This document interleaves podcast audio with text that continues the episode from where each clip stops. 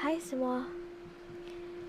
Jika anda seorang peminat kisah-kisah seram, sila dengan podcast ini kerana setiap cerita di dalam podcast ini mampu membuatkan anda semua ketakutan. Sedikit peringatan, jangan dengar podcast ini ketika anda bersendirian. Kerana mungkin ada mata yang memerhati.